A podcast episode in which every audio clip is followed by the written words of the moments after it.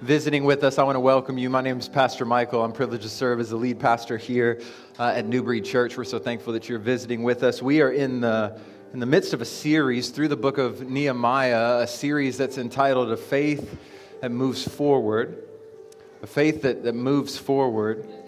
Um, and this morning in Nehemiah chapter 6, it's going to be a little bit different, uh, just in the sense of I'm not putting points up on the board uh, for you this morning. So bear with me. I try to be transparent and honest with you. The Holy Spirit's been working on me last night, this morning in particular. And so I think some of what I was planning on preaching is not what the Lord wants me to preach out of Nehemiah 6. And if you know me, you know I'm not, I'm not the guy that just like wings it. That's not me. I believe that the Spirit is probably more active in the preparation. I can't say more active, but He's active in the preparation. Um, and so I normally come up with a full manuscript to preach out of that manuscript. Uh, but it's going to be a little different this morning. Hopefully, you won't be able to tell that much uh, as the Word of God is taught. Uh, I'm going to tell, but I'm going to try to give you some points along the way. But we're going to be looking at Nehemiah 6 in its entirety. And I want to just invite you to stand out of reverence for God's Word. And I'm going to read Nehemiah chapter 6 in its entirety.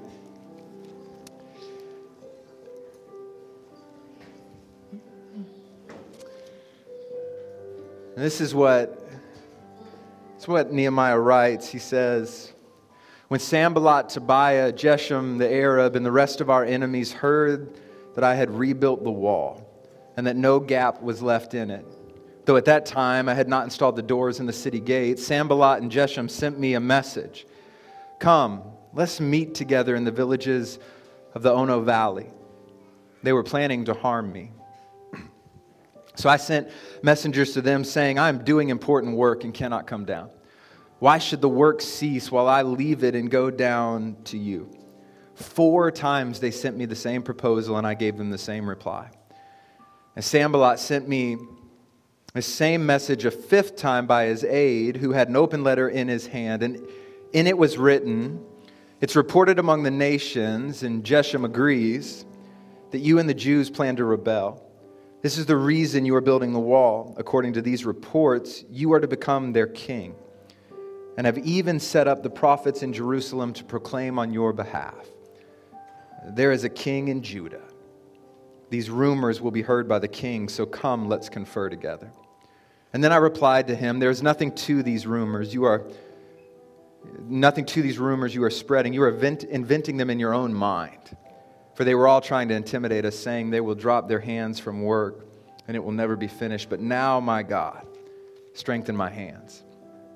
And I went to the house of Shemaiah, son of Delaiah, son of Mehetabel, who was restricted to his house. And he said, Let's meet at the house of God inside the temple. Let's shut the temple doors because they're coming to kill you. They're coming to kill you tonight. But I said, Should a man like me run away? How can someone like me enter the temple and live? I will not go. I realized that God had not sent him because of the prophecy he spoke against me. Tobiah and Sanballat had hired him. He was hired so that I would be intimidated to do as he suggested sin and get a bad reputation in order that they could discredit me. My God, remember Tobiah and Sanballat for what they have done, and also the prophetess Noadiah and the other prophets who wanted to intimidate me. The wall was completed in 52 days. And on the 25th day of the month Elul, when all our enemies heard this, all the surrounding nations were intimidated and they lost their confidence. For they realized that this task had been accomplished by our God. And during those days, the nobles of Judah sent many letters to Tobiah, and Tobiah's letters came to them. For many in Judah were bound by oath to him, since he was a son in law to Shechaniah, son of Arah and his son, Jehohanan, had married the daughter of Meshullam, son of Berechiah. These nobles kept mentioning Tobiah's good deeds to me, and they reported my words to him, and Tobiah sent letters to intimidate me. And this morning, I want us to consider this idea a faith that is focused. A faith that is focused. Let's pray together. Heavenly Father.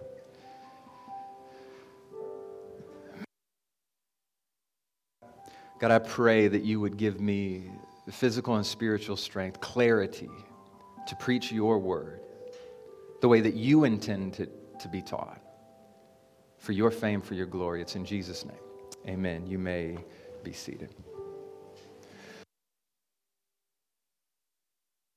Good. A faith that is focused.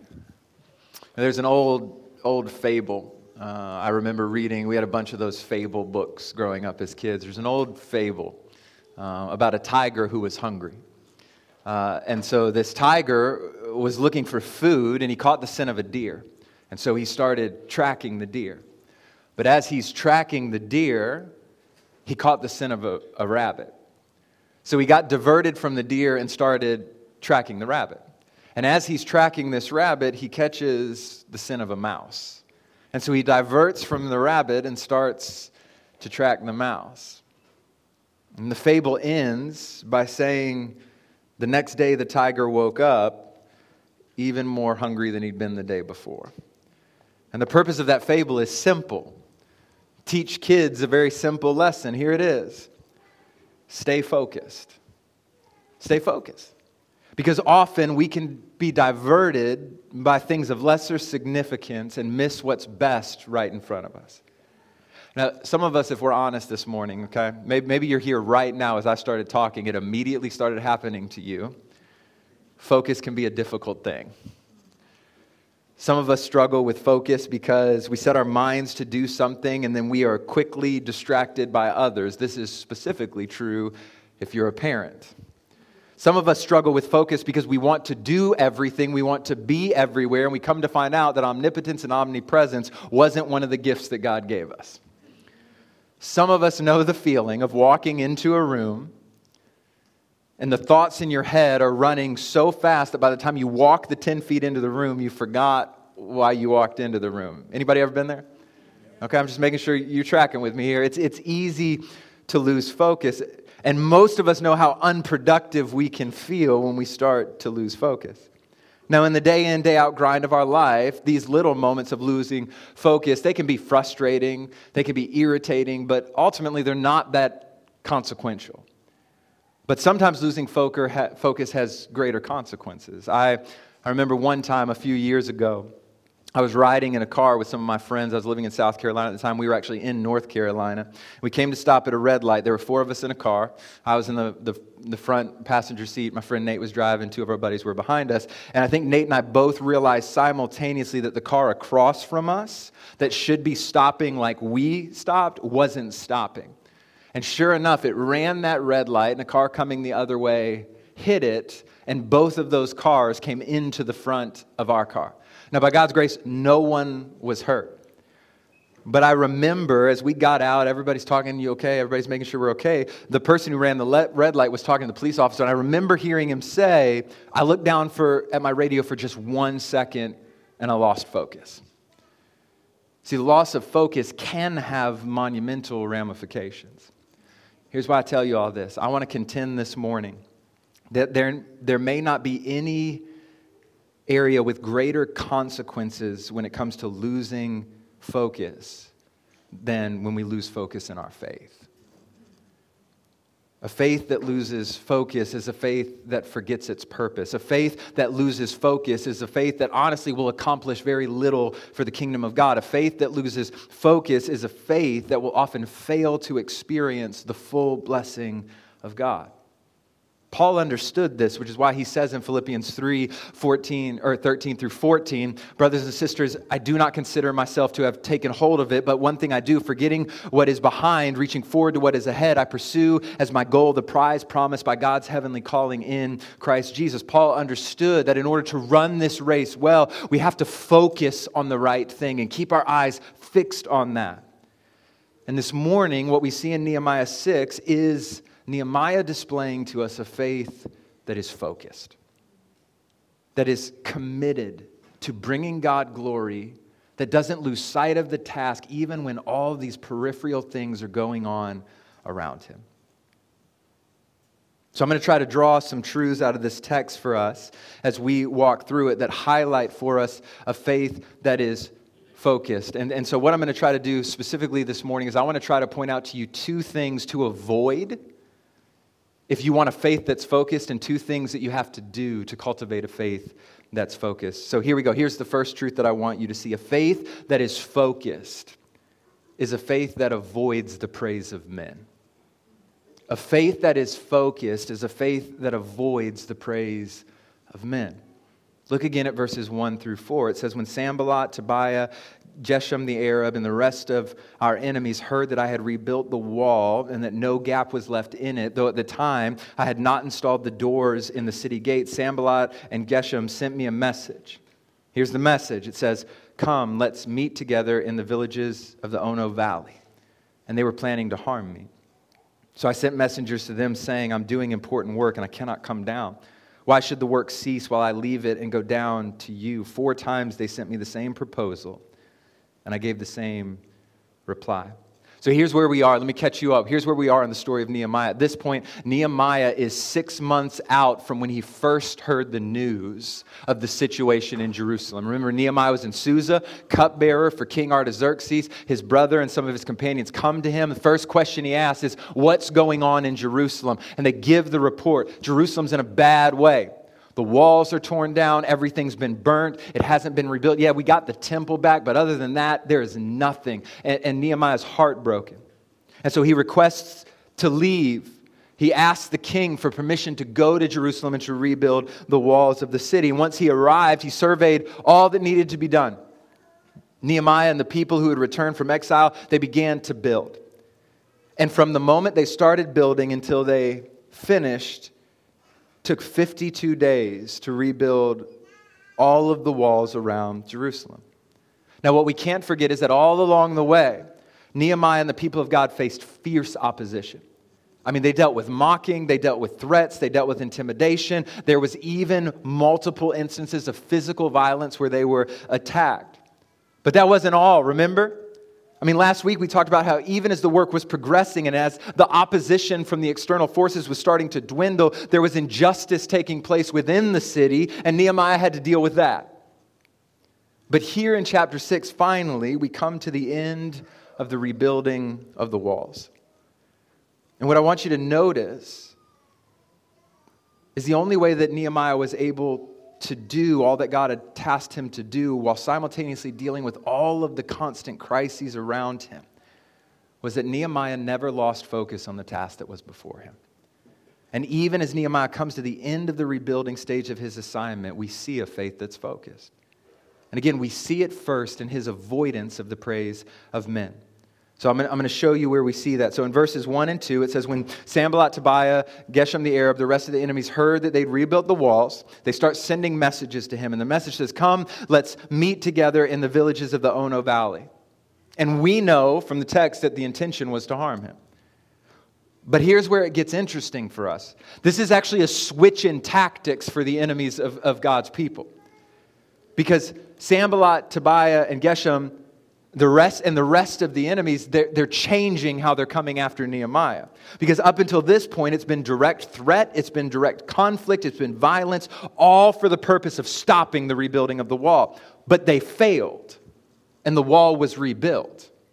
So they switch tactics and rather than coming to him in direct opposition they come to him with a sense of false recognition in other words, what they're doing by inviting him to come and gather with them is they're appealing to his pride to try to lure Nehemiah in for harm. See, there was a, one commentator was helpful in explaining this. I, I read it this week. He was saying that, that they try to appeal to Nehemiah's sense of accomplishment, his pride and sense of reason, which uh, essentially can be pride. And basically, what this commentator argues, their message is this We recognize that we have openly ridiculed you and the work that you've been doing, but we're big enough to admit that we were wrong. You accomplished a great feat, and we have the utmost respect for you and your ability to assert yourself, to become uh, powerful and inf- influential. And as like minded men of renown ourselves and fellow leaders of the people, let's get together let, us have a summit. Let's talk this out where we can celebrate your success and converse about our mutual goals and the advancement of the region. And what they're doing here is brilliant. It's brilliant. Because, watch this, after they failed to stop the work, they decided to focus on destroying the worker. And the way that they do that is by actually recognizing the work that he did. By appealing to Nehemiah's pride in an attempt to trap him because they want him to fall. Because what they understand is that they can't stop the wall from going up, but they can still cause chaos if they can cause Nehemiah to fall. Because what Satan understands is you can undermine a good work, an actual good work, by simply causing the worker to fall. And you and I know it's true. Because some of us have had people in our life that we have admired, that we have looked up to, that have done amazing things for us, that have been blessings to us in our own life, and, and there was good work present. And one monumental fall can undo all of that. I'm not saying it should happen like that, I'm just saying we know it's true. That good work can be undone when a person loses their way. And so they're trying to get Nehemiah to boast in the work that he has accomplished. They, are trying to get him to give credit to himself and, in essence, undermine the entire reason that the work began in the first place. Because remember, the reason Nehemiah was committed to this work was because he was committed to bringing God glory by removing the embarrassment and disgrace of Israel because of what Jerusalem looked like. It was all for God's glory. God tasked Nehemiah with this assignment for the good of God's people, but mostly for the glory of God's name. And if Nehemiah starts giving in to the praise of men, the moment he starts boasting in himself and what he has accomplished, it's the very moment that God's glory is no longer the focus. Listen to me. You and I have to be on guard for the exact same temptation. Because there are few things that can divert our focus faster than the praise of people. Because here's the thing. Here's the thing, though. I don't think most people set out to praise you in an attempt to get you to take your eyes off of Jesus. You just have to be aware of the propensity of your own heart to want to rob God of his glory. I mean, I'll give you a practical example as your pastor. And, and please, I mean, don't stop doing it. I love when you all come and encourage me with how God has used the words that I have preached to encourage you. And I'm just going to tell you the fight in my own heart, and you're doing nothing wrong. You should encourage me. It is good, it is right, and biblical. I'll let you in. The fight in my heart is, is to not say, Look at how good you are at preaching, Michael. And it is a fight. And I'm going to continue. Again, you shouldn't stop encouraging me as your brother, but we've got to recognize even something as good as proclaiming God's word, our heart wants to twist that and rob God of his glory. There are good things in your life that God has called you to, and your temptation will be to do the good things, to see how God has worked, but then try to take the credit for yourself. It's part of our pride, it's part of our sinful nature. Because here's the truth we have to grasp the moment we begin to care more about the praises of men than the glory of God, that's the moment we will try to build our own kingdom rather than His, but we'll try to build our kingdom in His name. And we've just got to be aware of the fact that in our, our day of social media, where quote unquote influencers are all around us that declare to us, build your kingdom, build your platform, get your recognition, make yourself known. I just want to remind you this morning that's, that's just not the reason we're here. Because I'm convinced the kingdom that God is building is going to be a better kingdom than anything I can build. But I have to believe that in those moments where I'm tempted to try to rob God of his glory. So the question then becomes how did Nehemiah actually avoid this temptation? Well, there's two things of significance I want you to see. He says, first, notice what he says in verse 3. He says, So I sent messengers to them saying, I am doing important work and I cannot come down. Why should the work cease while I leave it and go down to you? So pay attention to this. Nehemiah actually uses the work that God has called him to do as a defense. Here's where it's interesting Nehemiah had already rebuilt the wall at this point. But when he is praised and asked to join his enemy, his response isn't, Well, I got nothing else to do. I finished the job. He didn't say, well, technically the task is finished. No, Nehemiah says, yeah, I might have finished it, but there's still more work to be done. And Nehemiah refuses to rest in what he has done, but instead looks to what else he can do to bring God more glory.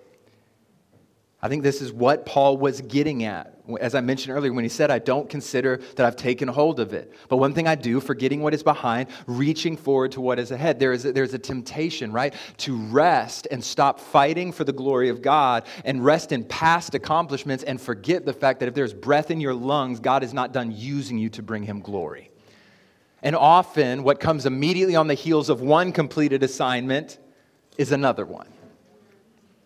And Nehemiah says, Yeah, the wall's rebuilt, but there's more that I can do. I don't have time to boast in myself. I don't have time to meet with you because there's more glory that is due God's great name. And if He's given me breath in my lungs, I'm going to pursue that. So we see with Nehemiah this faith, right, that is focused on the glory of God. But second, I want you to catch this too how he, how he kind of fights off the temptation to give in to the praise of men. Notice, second, that he refuses to leave the community. He refuses to leave the community. I mean, look again at his response I'm doing important work and cannot come down. Why should the work cease while I leave it and go down to you? See, where they invited him to go in the Ono Valley was about 20 some odd miles outside of the city of Jerusalem. So they're not only asking him to, like, just come to the gate and talk with them, he's saying, hey, man, leave. Leave Jerusalem and come to us. But what Nehemiah does is fascinating. He not only uses the work as a defense against the praise of men, he uses the community as it is. I'm not leaving this community. I'm, not going to abandon these people to come and get your praise, right? I'm going to stick to the people that God has called me to stick to. Can I just tell you that there are a few things as dangerous as rogue ministry? There are a few things of saying, man, God's given me this calling and I'm just going to do it. I'm not going to do it in the context of, of my community. I'm not going to do it in the context of church. I'm not going to let them in. I'm just going to do the thing that God has called me to do. That is a recipe. That is a recipe for giving into the praise of men. And he says, No, I'm not going to leave the people of God to come and meet you. So, what we see with Nehemiah that his, that his focused faith allowed him to avoid these praises of men. But, but there's something else that he avoid is, avoids as well. See, a faith that, that is focused not only avoids the, the praise of men, it also avoids the fear of man. Look again at verses 5 through 9 says Sanballat sent me this message a fifth time by his aide who had an open letter in his hand. In it was written, It is reported among the nations, and Geshem agrees that you and the Jews plan to rebel. This is the reason you're building the wall, according to these reports. You are to become their king. And you've even set up prophets in Jerusalem to proclaim on your behalf there is a king in Judah. These rumors will be heard by the king, so come, let's confer together. Then I replied to him, There is nothing to these rumors you are spreading. You are inventing them in your own mind. I like that. You're inventing them in your own mind. For they were all trying to intimidate us, saying they will drop the hands, their hands from the work and it will never be finished. But now, my God, strengthen my hands. So, four times the text tells us they try to lure him with the praise of, of, of men. They try to lure him in with flattery. And when that doesn't work, Sanballat just goes right back to the direct route again. And he begins to make up lies about Nehemiah and the people of God in order to try to force Nehemiah to come and meet with them so that they can harm him. Now, I don't want to gloss over the seriousness of the accusations they levy against him. I mean, he accuses Nehemiah and the people of God of plotting treason. We talked about this in the first sermon. We have to remember how sensitive King Artaxerxes was to treason. Throughout the entirety of his reign, he had constantly had to put down treasonous uprisings. So for him, it's, it's, it's, this, it's this thorn in his side as a king, right? People are always trying to rise up and take my crown. And so he would not have taken that claim lightly. So, so they accuse Nehemiah and the people of God of plotting treason, but then they accuse Nehemiah of trying to take power from the king by saying that Nehemiah wants to be king. But then they go on and they say that Nehemiah, he's corrupting the faith by setting up false prophets to declare that Nehemiah is king by decree. And then they threaten to tell the king all of this, which, if believed, would most likely have meant certain death for the people in Jerusalem. If they told the king this, I doubt the king would have investigated. It wasn't King Artaxerxes' style. You can look through history and see that. Uh, uh, uh, an accusation was enough for him to just destroy people. And so, what Nehemiah is presented with is slander and lies in an attempt to basically blackmail Nehemiah to do what they want him to do. But here's the thing I find most interesting about this. When you really look at Nehemiah 6, you begin to notice that they accuse Nehemiah of the very things that they're guilty of. They accuse Nehemiah of treason when, in fact, they are rebelling against the very order of Artaxerxes to let the Jews rebuild the wall. They accuse Nehemiah of trying to have this power grab when, in fact, as we've talked about over the weeks, their very opposition to Jerusalem is the result of their desire for more power in the region.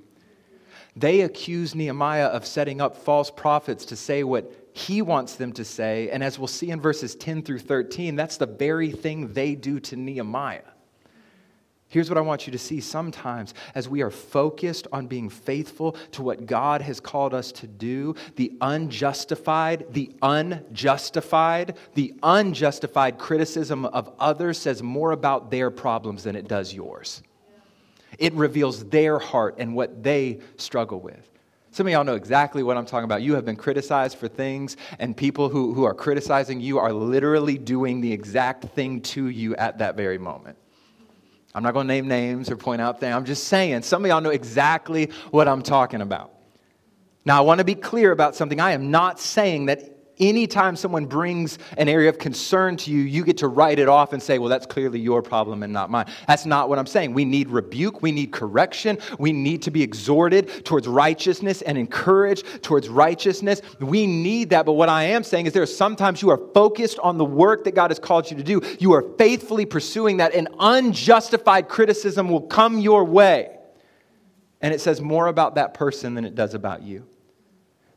And the indication that we get from the text is that Nehemiah genuinely considered what they had to say to him.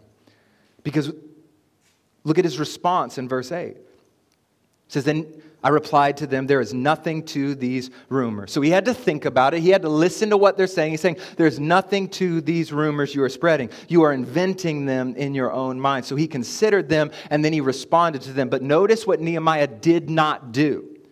He did not give them a response to every one of their claims. He did not feel the need to justify himself or his work to his enemies. He did not feel the need to remind them of his close relationship with the king. Go ahead and tell the king. He's the one who sent me, he knows me. No, what does Nehemiah do? Verse 9. He does what Nehemiah always does, and he prays. Look again, verse 9. It says, For they were all trying to intimidate us, saying they will drop their hands from the work and it will never be finished. But here it is. But now, my God, strengthen my hands. Nehemiah's prayer, those seven words, it's an incredible prayer. Because Nehemiah doesn't ask for God to vindicate him because he knows that God will. Nehemiah doesn't ask God to bring truth to light in that moment because he knows that God will. Nehemiah simply asks, God, keep me focused and strengthened to do the task that you have assigned me to do. So I'm not saying there's anything wrong with praying for those things. We can pray for the vindication of God. We can pray that, that, that darkness would be brought to light. But, but in this moment, Nehemiah displays an incredible confidence in the righteousness of ju- and justice of God, so much so that he focuses his prayer where the uncertainty is. Did you catch that? He focuses his prayer where the uncertainty is. Here's what I mean Nehemiah knows that if anybody fails, that it's not going to be God. God has never failed to vindicate the righteous. God has never failed to expose the deeds done in darkness. God has never failed to save those who are, are His. God has never failed. But Nehemiah knows the temptation is not that God will fail, the temptation is that He will fail. And so he prays, God, I know you're going to do what you're going to do. So strengthen my hands. Help me to keep doing the work that you have called me to do. And, church, sometimes when the accusation flies, when the slander flies, when the lie flies, the only thing we got is God, just strengthen my hands to keep running this race. And let me believe that you will vindicate, that you will bring darkness to light, that you will not fail. So he prays for God to strengthen him. And in some regard, I do think this calls us to focus on the intensity of the temptation towards the fear of man. Because that's what Sanballat is banking on right now when he says this to Nehemiah. He is banking on Nehemiah being overly concerned with the opinions of men. And Sanballat is hoping that Nehemiah will be more afraid of the king of Persia than he is of the king of kings. They were banking on Nehemiah having a spirit that many of us are tempted to have, a spirit that cares too much about what the world thinks of us. Now, again, I want to be clear. On one hand, we should care about what the world thinks about us. We should. I mean, the Bible tells us, so I think about the passage for pastors that we're supposed to model to the congregation. The congregation is supposed to then have that same attitude, right? We're supposed to be well thought of by outsiders. We are. We're supposed to be well thought of by outsiders. We want to be known for our good deeds. First Peter talks about that, right? You want to be known for your good deeds, for your righteousness, not for your foolishness. So, in some sense, it does matter what the world thinks about us. But on the other hand, when our righteousness is the cause of the world's frustration, in those moments we have to choose to fear God more than we care about the opinions of others. And I'm just going to tell you your righteousness, if it is walked out, will bring you into conflict with this world. And there is a real temptation for us to give in to a fear of man. I'd be willing to bet, I'm not going to do it because I'm not putting anybody on the spot, but I'd be willing to bet that we could go around this room and there are areas of unfaithfulness in your life that you know about where you are not doing what God has called you to do. And it's not because you don't know what to do, and it's not because you don't know how to do it, but because you're terrified of what the world might think of you if you do. I'm not leveling that against you. That's me too, fam. There are areas in my life where I know the fear of man wins. One verse, though, that I've tried to cling to as I've wrestled with the fear of man has been Isaiah 2:22. Stop regarding man in whose nostril is breath. Of what value is he? Stop regarding man in whose nostril is breath. Of what value is he? And what Isaiah is not saying is that people don't matter. We know that's not true. They're made in the image of God. Every human being bears worth and dignity. But what Isaiah is saying is that there are some times where you got to stop giving so much credence to the opinions of others because they're just man. I think Jesus said it something along the lines of don't fear those who can just kill the body, but fear those who can cast the body and the hell or and the soul into hell. So, in this moment, Nehemiah remains faithful by refusing to give in to the fear of man. So, Nehemiah 6 shows us on the front end two things to avoid if we're going to have a faith that's focused. But then at the end of the chapter, we learn two things that you have to have if you're going to have a faith that is focused. Here's, here's the third thing I want you to see a faith that is focused fears the Lord. A faith that is focused fears the Lord. You see, it's not simply enough not to have a fear of man. The goal isn't to be fearless, the goal is to fear the right one. And when we talk about a fear of God, I want to be clear what we're talking about is not necessarily a trembling and a shaking, a terrified fear. It, it's a reverent awe. It is a recognition of the holiness and the majesty and the weight of God.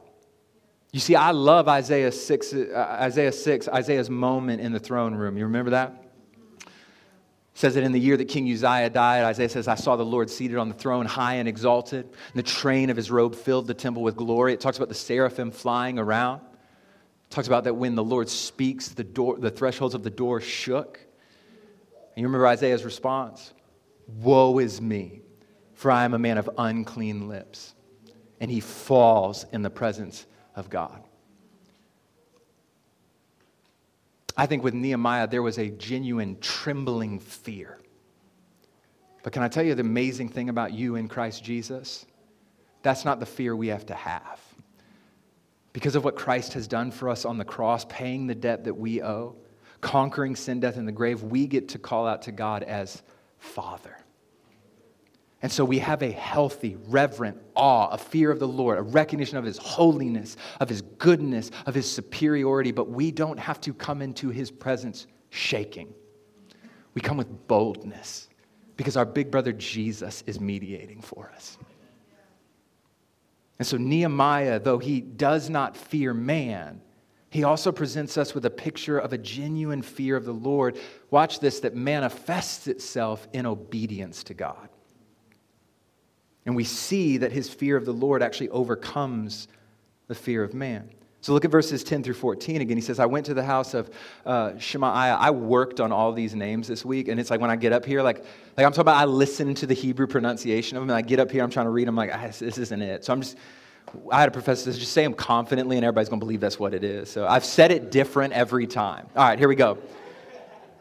I went to the house of this one dude, and he was the child of another guy who was the son of somebody else. So Shemaiah was restricted to his house. And he said, so he says to Nehemiah, let's meet at the house of God instead of the temple. Let's shut the temple doors because they're coming to kill you. They're coming to kill you tonight. But I said, should a man like me run away? How can someone like me enter the temple and live? I will not go. I realized that God had not sent him. Here it is. They're doing the same thing they accused him of because of the prophecy he spoke against me. Tobiah and Sanballat had hired him.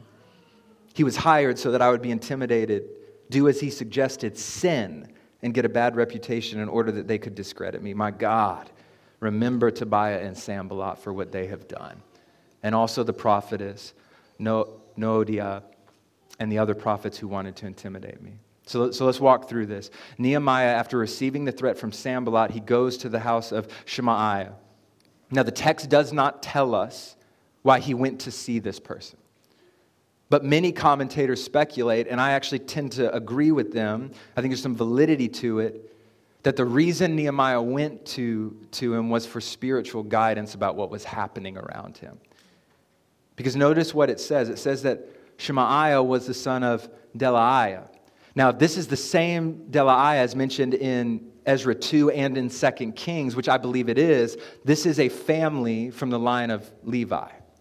So this is a priestly line of people. Now, now that's significant, all right? Because Nehemiah was not a prophet. Nehemiah was not a priest. Nehemiah was a governor who loved the Lord. And even Nehemiah recognized that there was spiritual authority over him. And so, likely, Nehemiah went to him for spiritual direction. And so, what's he told when he goes for spiritual direction? Let's meet at the house of God inside the temple. Let's shut the temple doors because they're coming to kill you. They're coming to kill you tonight. And upon hearing this, for Nehemiah, immediately some red flags go up. Y'all know what I'm talking about. You've heard some things in the name of, of Jesus, and you're like, red flag. Because what he was being instructed to do made no sense to Nehemiah. It makes no sense to Nehemiah on two fronts. First, Nehemiah questions Should a man like me run away? See, he's thinking, right? Why are you telling me to go and hide? This isn't the first time they've threatened me. This isn't the first time they've tried to kill me. This isn't the first time they've attacked, but something is different now than it was then. We actually have a city wall rebuilt to protect me. So why would I run and hide right now? Like there's actual protection in place. This doesn't make sense. But then, second, Nehemiah says, How can someone like me enter the temple and live? Red flag. You see, because Nehemiah knows the law. Numbers 18, 7. But you and your sons will carry out your priestly responsibilities. That's not Nehemiah, he's not a priest. For everything concerning the altar and for what is inside the curtain, and you will do the work. Uh, he says, I'm giving you the work of the priesthood as a gift. Here it is, but an unauthorized person who comes near the sanctuary will be put to death. Now, watch this. Nehemiah refuses to do what is convenient and what is comfortable if it means violating the law of God. Pay attention to what he says next, verse 12. He says, I realized that God had not sent him because of the prophecy he spoke against me. Tobiah and Sanballat had hired him. How did he know?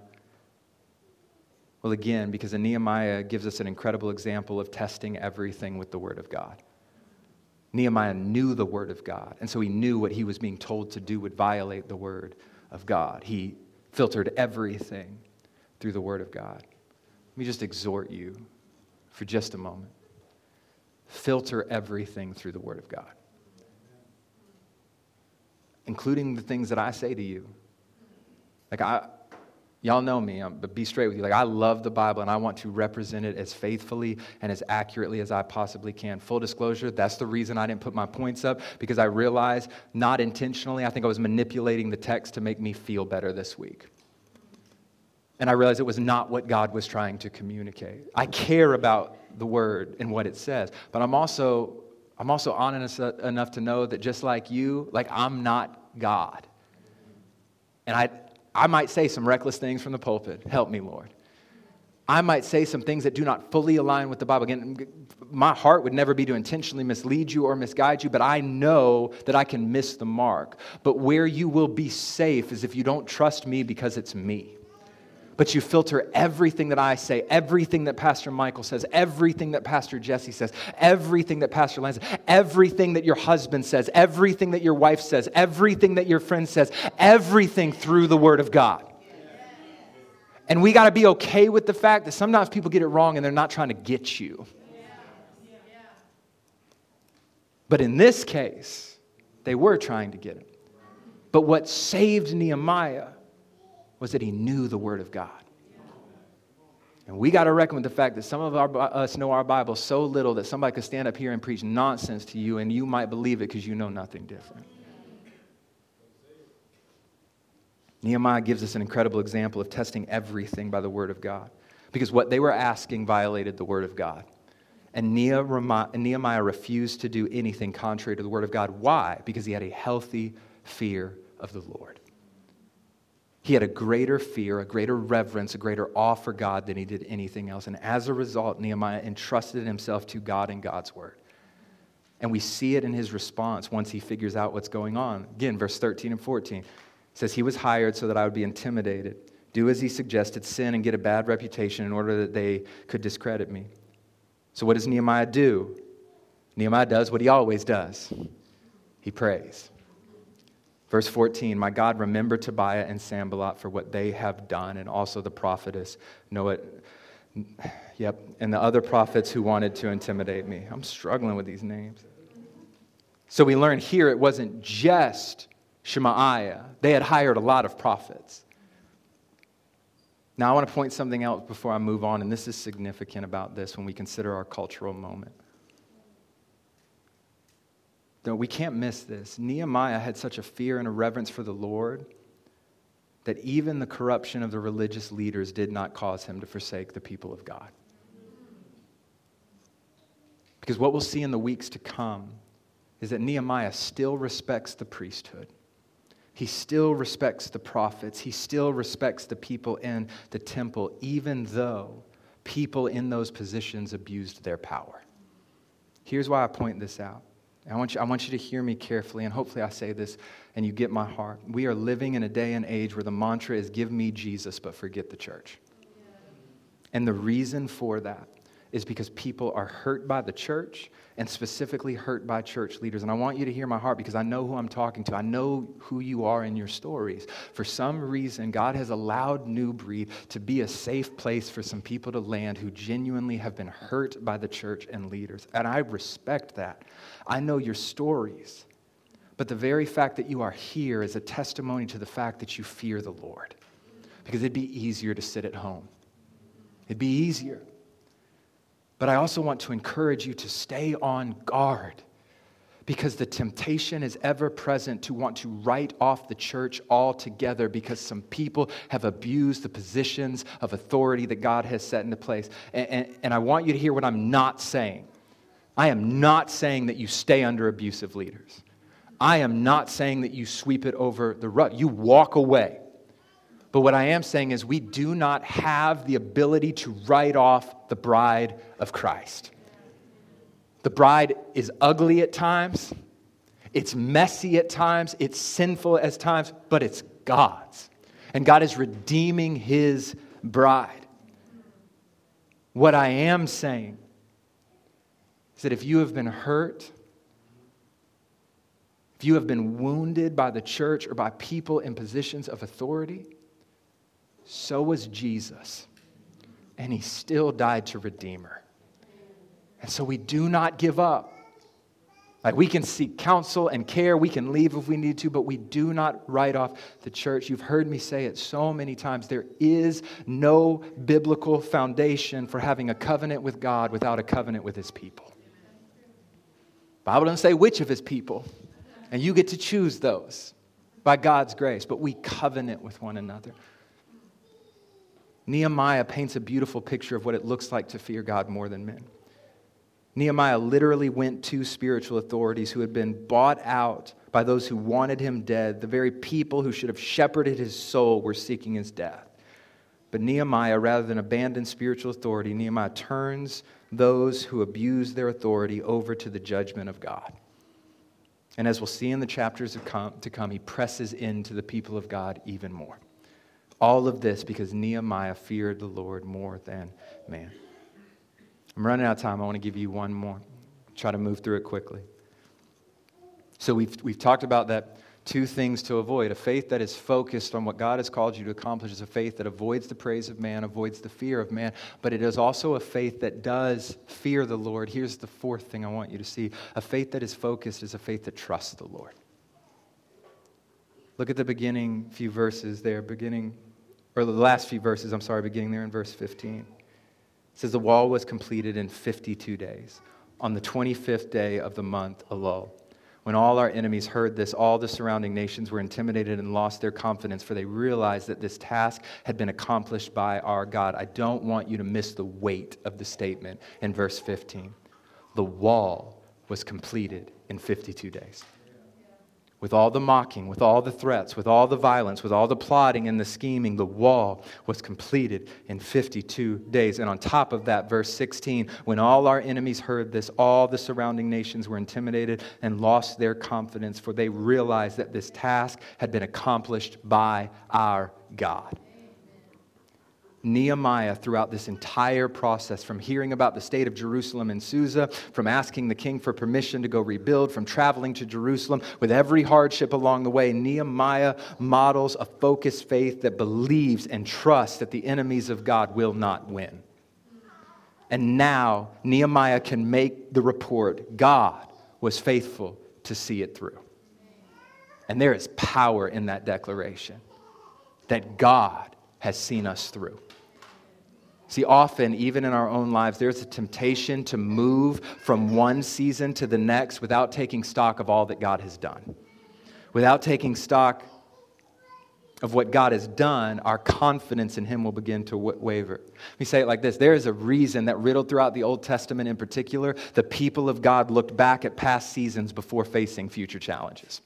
There's a reason for that. There's a reason that the people of God look back. When the people of God faced the challenge in the wilderness, they look back to God's deliverance in Egypt as confidence that God would do it again. There's a reason that before David faced Goliath, he looked back. He looked back at the time as a shepherd when God gave him the power to beat the wolf, to beat the bear, to beat the lion. And he looks back, says, God has seen me through that. God will see me through again as he faces Goliath. There's a reason the prophets look back at past deliverance. They look back and saw all the times before that God was faithful to deliver Israel from their sin, and they used that as confidence and trust that there would come a better day with a better deliverance. And what I'm trying to tell you is that, is that if you want a faith that trusts in God for what He has in front of you, it's going to require cultivating some trust by looking back at what He has done. It's going to require taking some stock of some areas in your life where you can honestly say, that task was accomplished by God. And maybe you're not sure what to look back on. Well, let me tell you this if you are here and you are in Christ, I'll give you one. You look back on your salvation because that was accomplished by God. The reason we look back is because God has been faithful. And the gospel declares to us the beautiful truth that no matter what happens in this world, God's enemies will not win. Because your greatest enemy was sin, it was death and it was the grave. And every one of us, because of our sin, by nature deserve the judgment of God. But God loves us so much that He sent Jesus, who lived that perfect life that we should live, but we can't live, to die the death that we deserve to die and he was crucified and he was buried but three days later he got up and he walked out of that grave with, with victory with salvation with freedom from death sin and the grave in his hand. He invites all of us to place our faith in him and find life and life everlasting. And i just want to tell you you didn't do anything. God accomplished all of that. And so we can look back at god's past deliverance for confidence that He will see us through whatever is in front of us. Because here's the thing I want you to see, and then I'm done. One of the beautiful things about this is that as Nehemiah completes the task and looks back at God's faithfulness, immediately he's in the midst of a future trial. Because look at what it says in verses 17. It says, During those days, the nobles of Judah sent many letters. So the wall is done at this point. And during those days, the nobles of Judah, of Judah, sent many letters to Tobiah, and Tobiah's letters came to them, for many in Judah were bound by oath to him, since he was a son in law of Shechaniah, son of Arah, and his son Jehohanan, and married the daughter of Meshullam, son of Berechiah. These nobles kept mentioning Tobiah's good deeds to me, and they reported my words to him, and Tobiah sent letters to intimidating. Here's what's fascinating. We learned something about uh, Tobiah in this passage that we've not seen yet. Tobiah was a Jew, he was on the inside, he was one of God's people. And what's going on is after the wall has been rebuilt, people start sending Nehemiah letters and they start praising Tobiah, praising his good works. Here's what they're trying to do they're trying to get Nehemiah to step aside and let Tobiah take over. And they're saying, yo, he's a good, he's one of us. He's a, the same guy that's been trying to kill Nehemiah the nobles of Judah are sending letters to Nehemiah saying, Yo, you got to step out of the way and let this guy lead. But Nehemiah needed trust for what was in front of him, so he looked back at what God has done because there was more work to be done. We are in chapter six, the book's not done. There's more work to be done. And in that moment, Nehemiah needed a confidence and a trust in a God that the God who has delivered then is the God who will continue to deliver. And if there is still breath in my body, I'm going to complete the assignment that God has given me to do. He was focused on bringing God the most glory, and he didn't care what the nobles had to say. He didn't care what the people of God had to say. He cared about what God had to say. And there's a lesson in there for us. I'm, I'm not trying to belabor, but let me just throw it out there. Some of us right now have people in our lives that we give too much credence to their voice simply because they bear the name Christian. There are some people in your life right now that are not helping you focus on the thing that God has called you to, are actually hindering the work God is trying to do in you and through you, but you deal with it because they're a Christian. And I want to free you this morning to know there are some Christians that you don't need to give your ear to. There are some Christians that you are foolish because you continue to give your ear to. Yes, they are our brothers. We love them. We pray for their growth. But not every Christian is going to be used by God to help you accomplish the task that God has set before you. And some of us need wisdom to realize the reason we are not growing is not because of outside oppressions, because we are letting people in that shouldn't be there. Jesus had Judas, right? Like there are people that can be around us that are not for us. And some of us just need some wisdom to realize that, man, the reason we are struggling to stay focused on what God has called us to do, the work that God is doing, the growth that God is producing in us, is because we are surrounding ourselves with people we shouldn't surround ourselves with just because they're a Christian. I'm not going to press too hard. You can have a conversation with me about that later. But let me land this plane here. I know a lot of this was focused on, on our practical outworking of keeping our faith focused. But I want to say the same thing that I said last week. This is one of the challenges of preaching, right? Like, Jesus isn't mentioned in this text, but Jesus is riddled throughout every word. And just like we said last week, Nehemiah, Nehemiah of, might have been one of the best of us. Like, he, he's killing it. He's one of the few that so far, he ain't dropped the ball yet. Now, we know he did. But Nehemiah is still, just like I said last week, a lighter, lesser, lower version of a higher, heavenly, holy leader. See, Nehemiah is rebuilding Jerusalem, but he is painting a picture for us of one who's building a better kingdom. And Jesus models for us, better than Nehemiah, a faith that is focused. Well, how do I know it? Because Jesus avoided the praise of men. Is that not what the temptation of Jesus is all about? Hey, Satan recognized who Jesus was. You deserve to have the nations bow before you. All I'm going to ask is bend the knee and they'll praise you. And Jesus says, No, that's not, that's not it. His, con- his ministry was filled with constant threat. I mean, he fled towns because people wanted to kill him, but Jesus never stopped because he avoided the fear of man.